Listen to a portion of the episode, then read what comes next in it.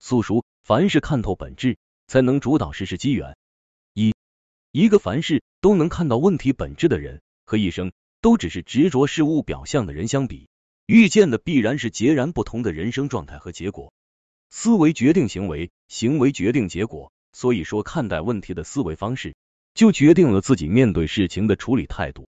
一个人如果只是执着于表象，凡事都只看到事物的细枝末节而抓不住根本，就会在无形之中陷入被动。就像一个人的择偶标准，有些人年轻的时候连正确的择偶标准都没有，于是只会看重对方的外表，而忽略其内在品质。而对于年长成熟一些的人来说，在面对择偶问题时，则更偏向于对方的内在。而不同的择偶标准带来的自然是不一样的生活，影响的也是不一样的人生结果。在列子之中有一个九方高相马的故事。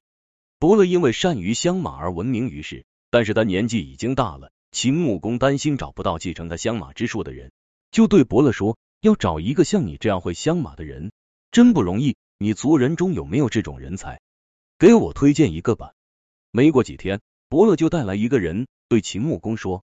这个人是我的朋友，他叫九方高，相马的知识比我还高明呢。秦穆公听了非常高兴，就对九方高说：“很好，你替我去寻一匹千里马吧。”素书，凡事看透本质，才能主导世事机缘。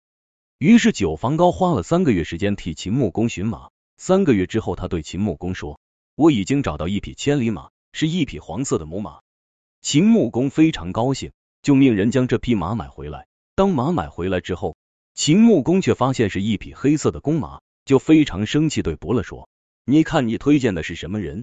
连马的颜色和雌雄都分不清楚，怎么知道是不是千里马呢？”伯乐听了，不但没有感到意外，反而高兴的说：“九方高的相马术比我高明万倍啊！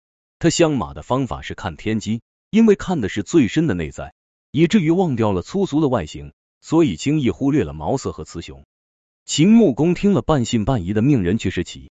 果然是驰骋天下的名马，而九方高相马的故事，正说明了的道者会专注于事物的内在本质，而自动忽略了外在的虚伪。其中表述的智慧，也是凡事抓住核心本质的道理。在素书之中有一句话叫“明莫明于体悟”，这句话的意思就是说，没有什么事情比体察世间万物、明察秋毫更为明白的了。一个能一眼看到本质的人，会比一生都看不到的本质的人。多出来许多捷径，在同等条件下，他们也可以在避免弯路的同时快速达到目的，就是因为他能够直接透过表象看到本质，抓住事物的核心竞争力，在根源处主导事物的福祸机缘。二，在鲁僖公三十三年的时候，秦国野心膨胀，就率兵攻打郑国。当他们绿军经过周王城北门的时候，战车上除了御者之外，车左右的人都脱下头盔下车致敬，然后再跳上车。这大概有三百辆战车的将士。当时有一人叫王孙满，也就是后来春秋时的周大夫。他当时年龄还小，但是看到这种情况，就对周襄王说：“你看到没有？秦国的军队不庄重，一定会失败的。不庄重就缺少计谋，不礼貌就不严肃，进入险境还一副满不在乎的样子，一点正事没有，跟闹着玩一样。像这样没有谋略，还能打胜仗吗？”果然。秦国这一次征战以失败告终，并且他的将军孟明氏、西乞术、安一丙三个人都被活捉成了俘虏。王孙满小小年纪就能预知事情的后来结果，就是因为他拥有超乎常人的思维，能够从事情的根本预测推算其结果。